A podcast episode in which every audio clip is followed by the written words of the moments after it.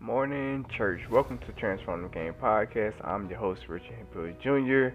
In this season, we are dedicated to giving you a weekly devotional. For the rest of September, we are doing a study in the book of James. James chapter 2, verse 17 reads So you see, faith by itself isn't enough. Unless it produces good deeds, it is dead and useless.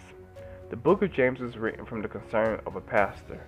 In this particular verse, James is aware that his audience has mastered one thing they've mastered emotions that resemble faith.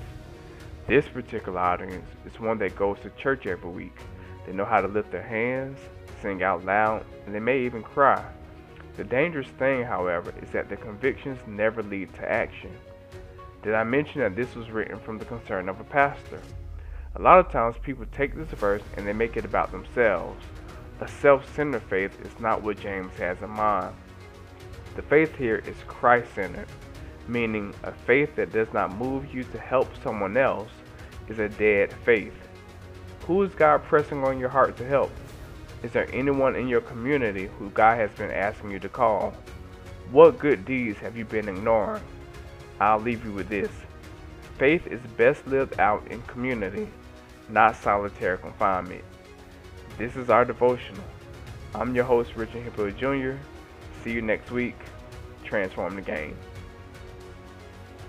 If you have not, subscribe to Transform the Game podcast, where we are giving you a weekly devotional.